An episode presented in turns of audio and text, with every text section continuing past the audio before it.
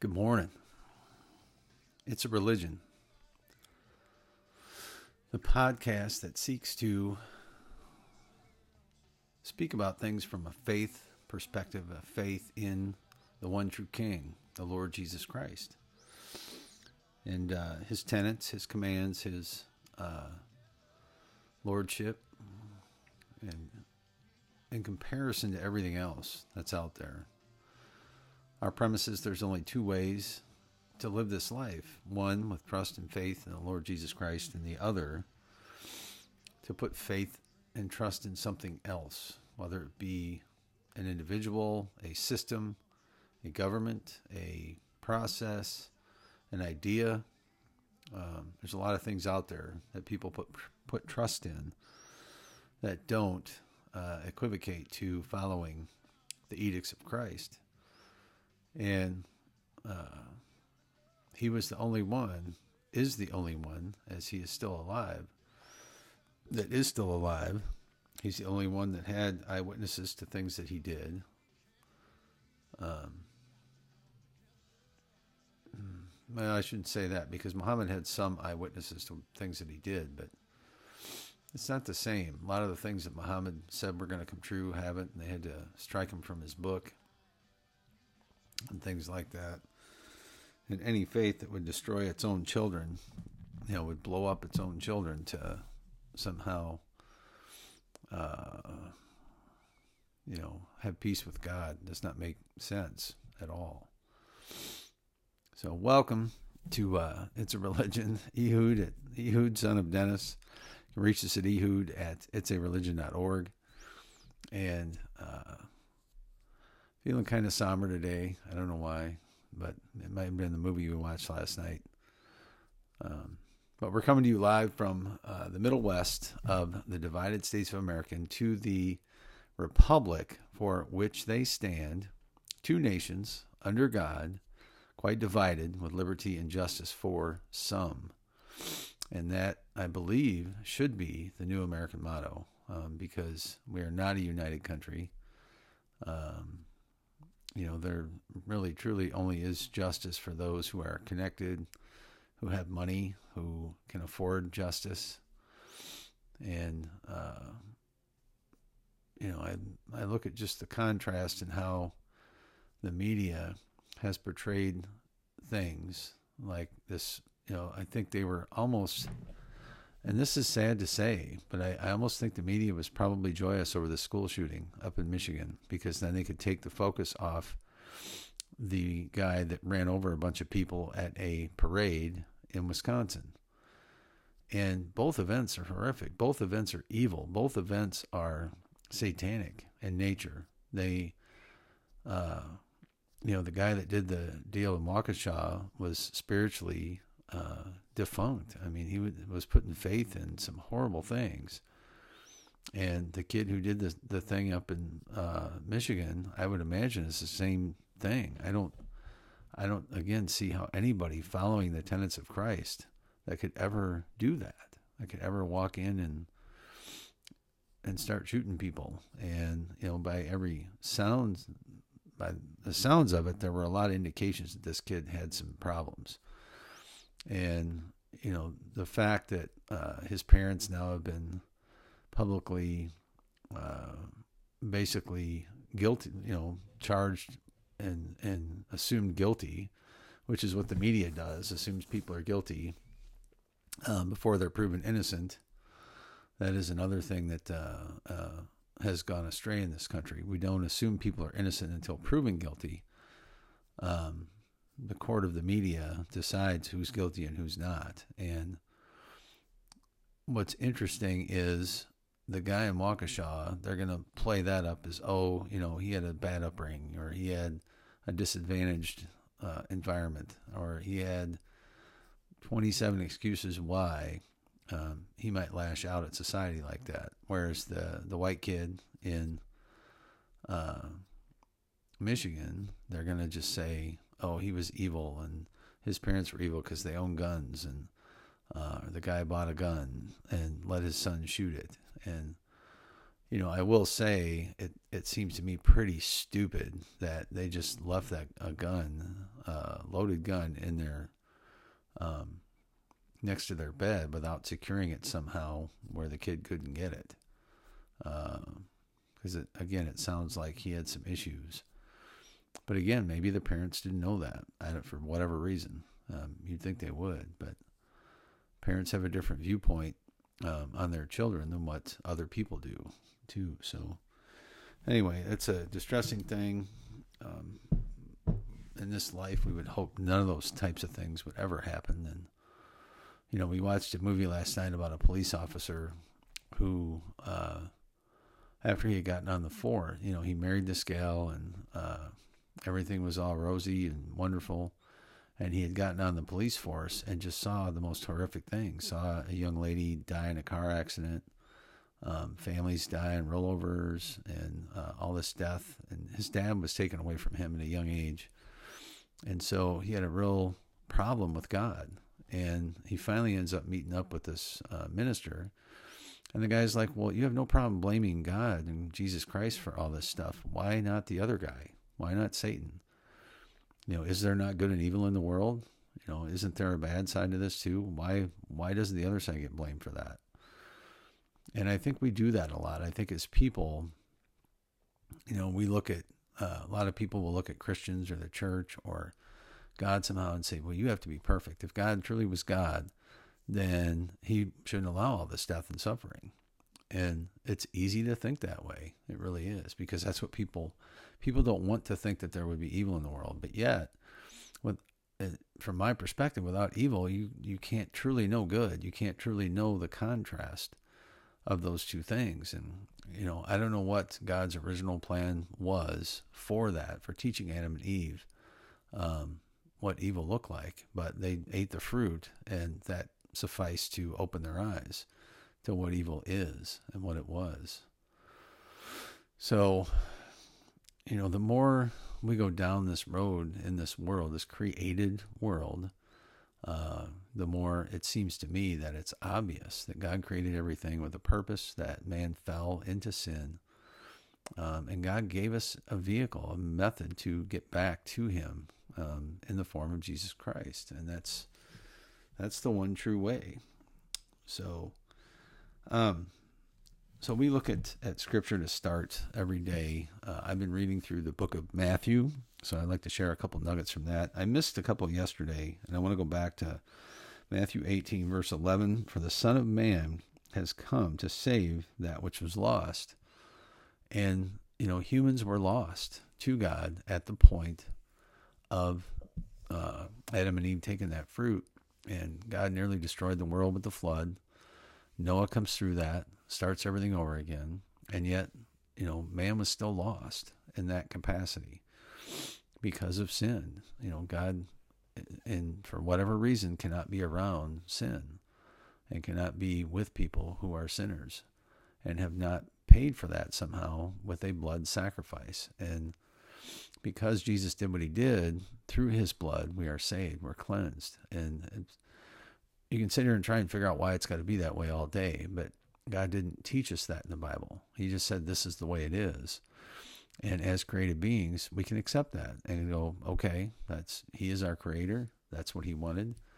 And uh, that's what we follow. That's what we trust in. That that Jesus paid um, all the price that was necessary for my sin, your sin, everybody's sin. But we have to trust in what he did as a result of that and repent of our own sin and ask God's forgiveness. So, um, let's see. Where does it? It goes on in the end of uh, Matthew 18 to talk about the servant who was forgiven his debt, but then didn't go out and forgive others.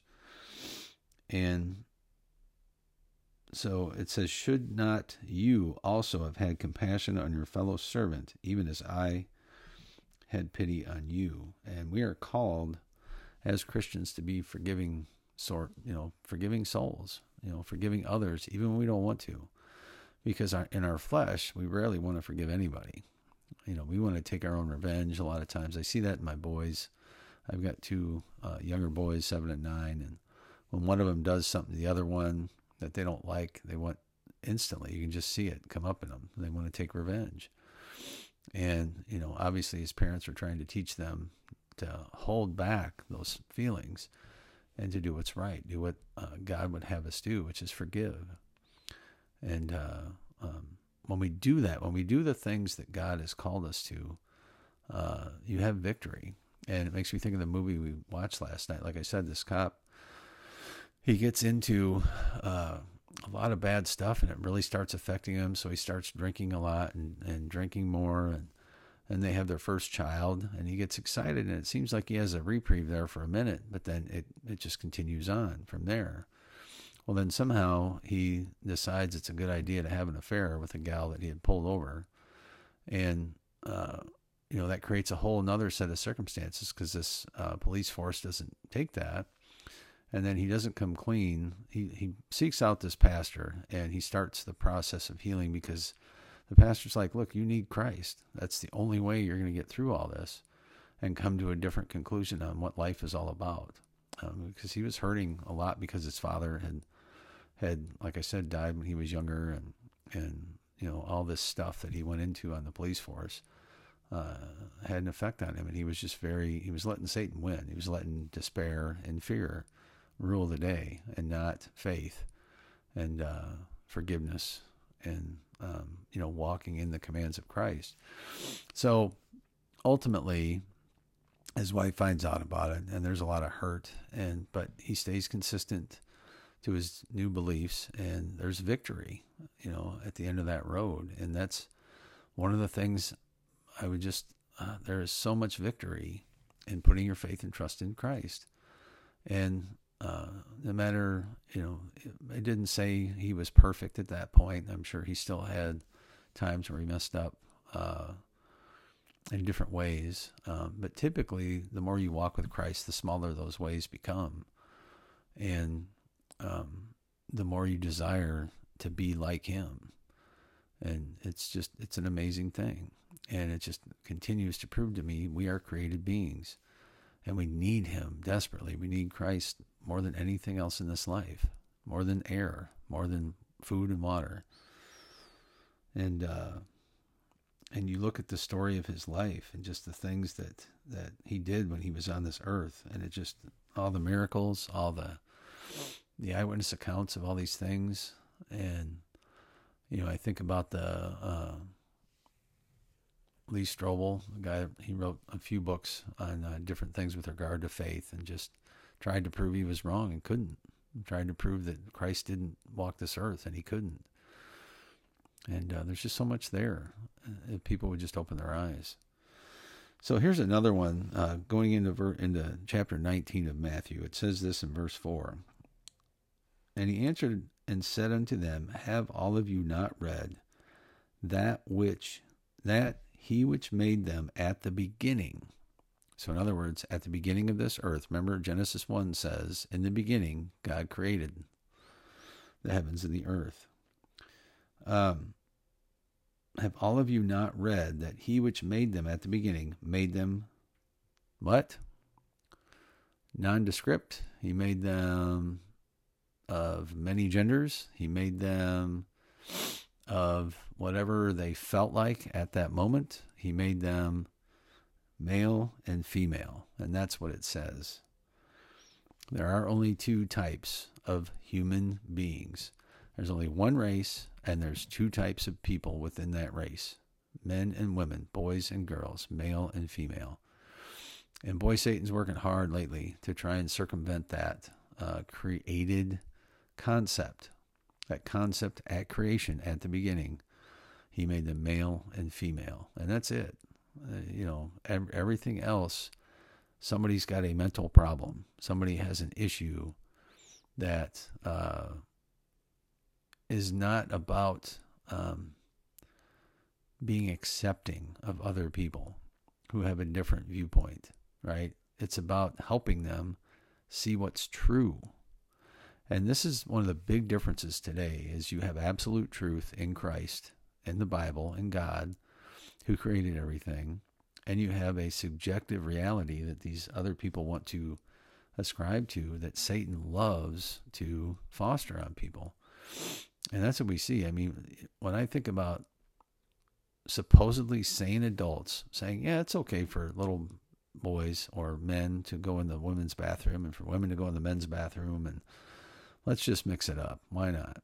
I, I just, and, you know, for our own government to take the male female thing off of passports or something I thought I read not too long ago. So you can say whatever gender you are. Apparently there's like 70 some, whatever that is.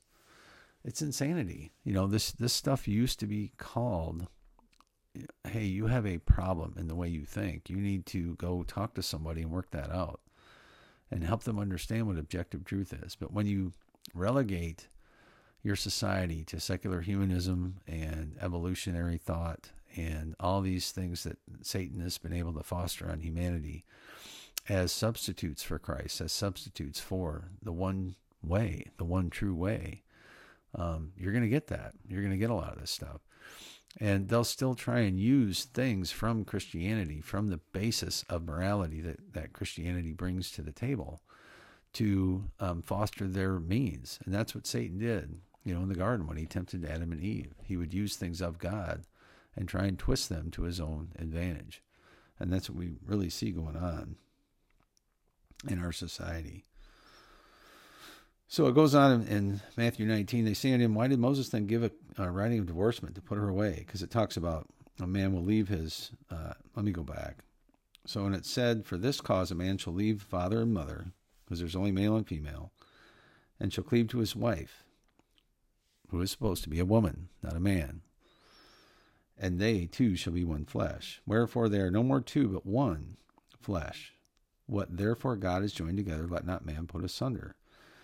And they say to him, Why did Moses then give uh, command to give a writing of divorcement and to put her away? He said unto them, Moses, because of the hardness of your hearts, suffered you to put away your wives. But from the beginning it was not so. And I say to you, whosoever shall put his wife away, except for it be for fornication, and shall marry another, commits adultery. And whoso marries her, which is put away, does commit adultery. And nowadays, you know, how easy is it to get a divorce? People just they go into marriage with this idea that they're going to try it, and if it doesn't work, they can go try another one later, or something. I don't know. You know, I don't think most people start out that way with it, but it's just so easy. Well, they don't they don't take care of me the way I want them to anymore, so I can do this or I can do that. I'm justified in my own sin because of somebody else's actions. I mean, what sense does that make? Either you're committed to Christ or you're not. And again, not that we're going to be perfect, but it still comes back to that. And that's why we need to be in God. You know, those of us who follow Christ need to be in God's word every day. We need to be mindful of his commands. We need to be mindful of our own sin. We need to be mindful of um, the process that Satan will use to tempt us, to try and deceive us, because that's what he's doing. Um, and there are so many folks out there today because of the, again, secular humanism and its effect, even on the church and those who supposedly follow Christ. You know, there's so many people in the church that that are divorced and remarried. And when you read things like this, it's like, what are you doing? You need to be reconciled to your husband.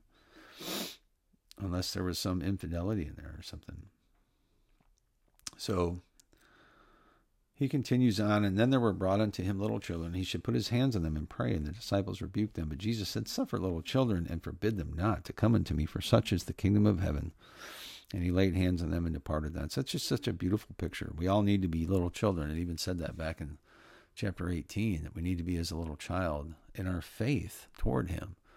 That, you know, children tend to just trust things. You know, if your parents say that to you and you're, you know, five years old, you're like, okay, I'm good with that because you just trust them. They're your authority, they're your guide in this life.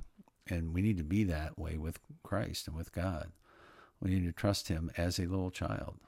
Like whatever you say, Lord, I'm I'm in it. I'm, I'm that's you know two two types of human beings, male and female. Got it. That yep, I'm there. And uh, but again, we don't see that in the world, do we? Um, so then he gets into some of the commandments, and this young man is uh, wanting to be a, a, wealthy guy instead of uh, uh, following Christ. And Jesus says to him, It is easier for a camel to go through the eye of a needle than for a rich man to enter the kingdom of God. And when his disciples heard it, they were exceedingly amazed, saying, Who then can be saved? But Jesus beheld them and said unto them, With men this is impossible. With God all things are possible. And thank God for that, or none of us would be saved. That he would save any of us really is a miracle. Um,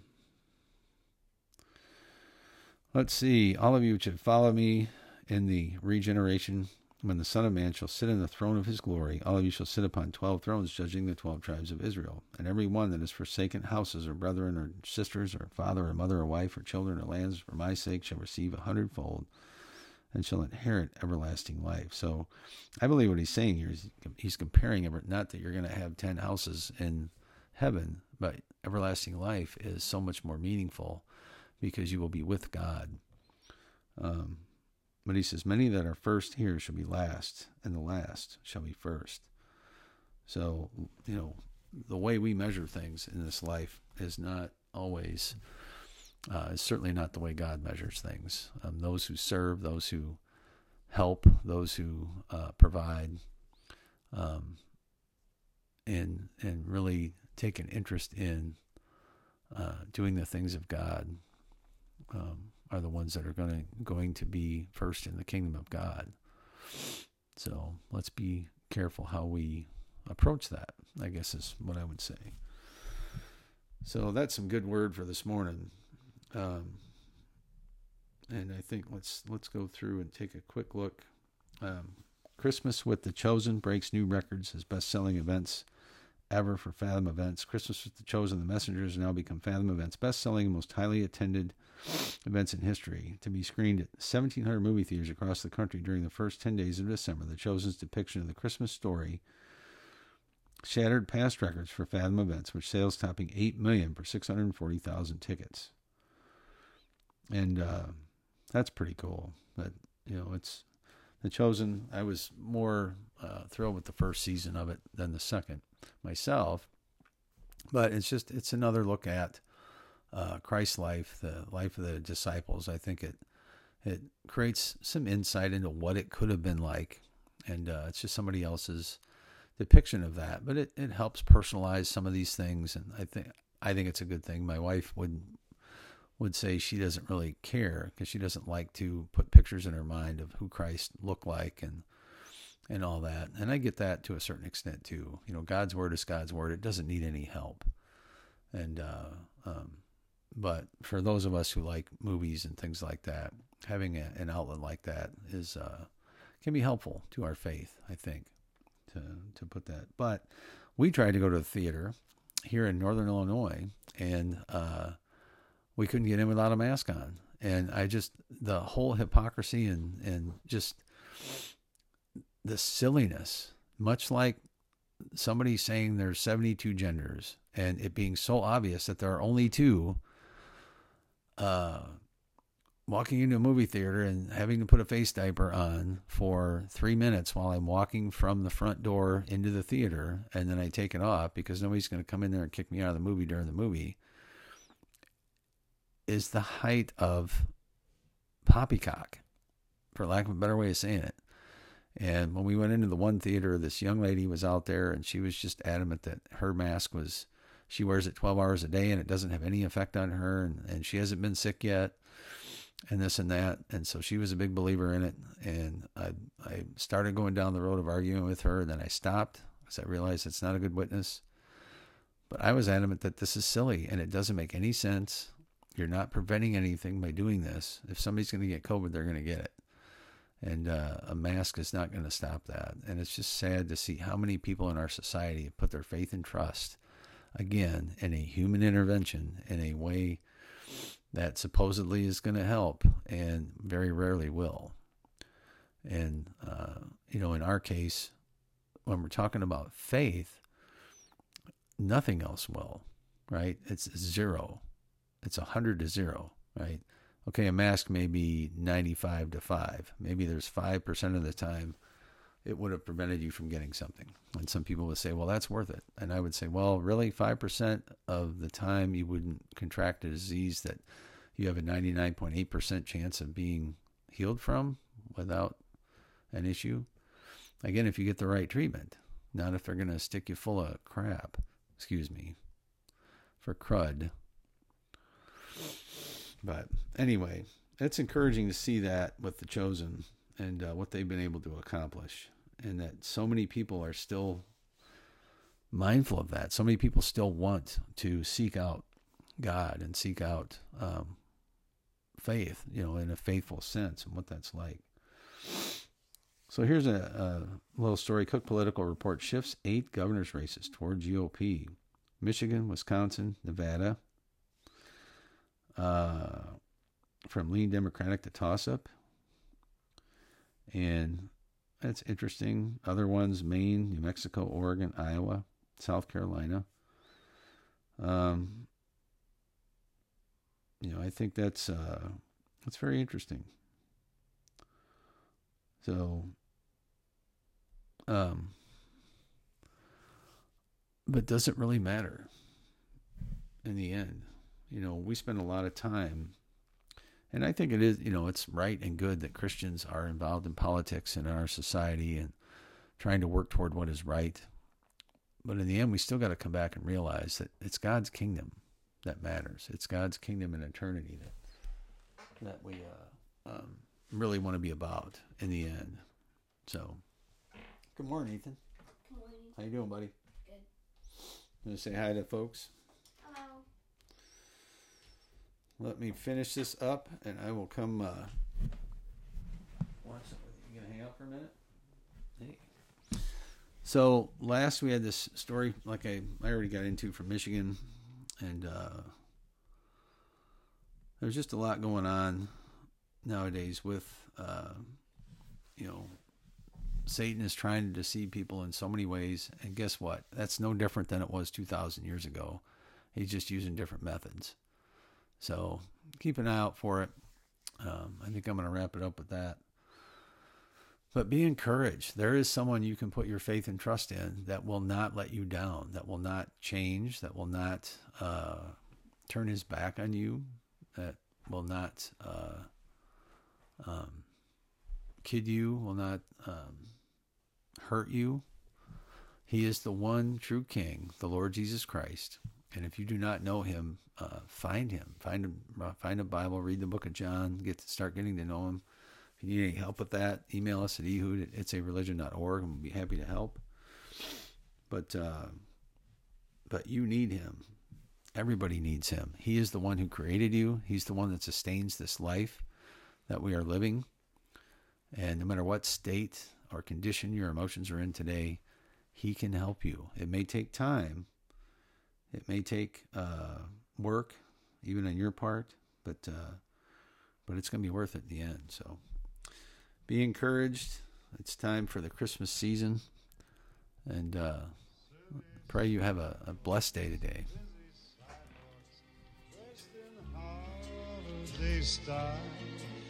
In the air, there's a feeling of Christmas. Children laughing, people passing, meeting smile after smile, and on street.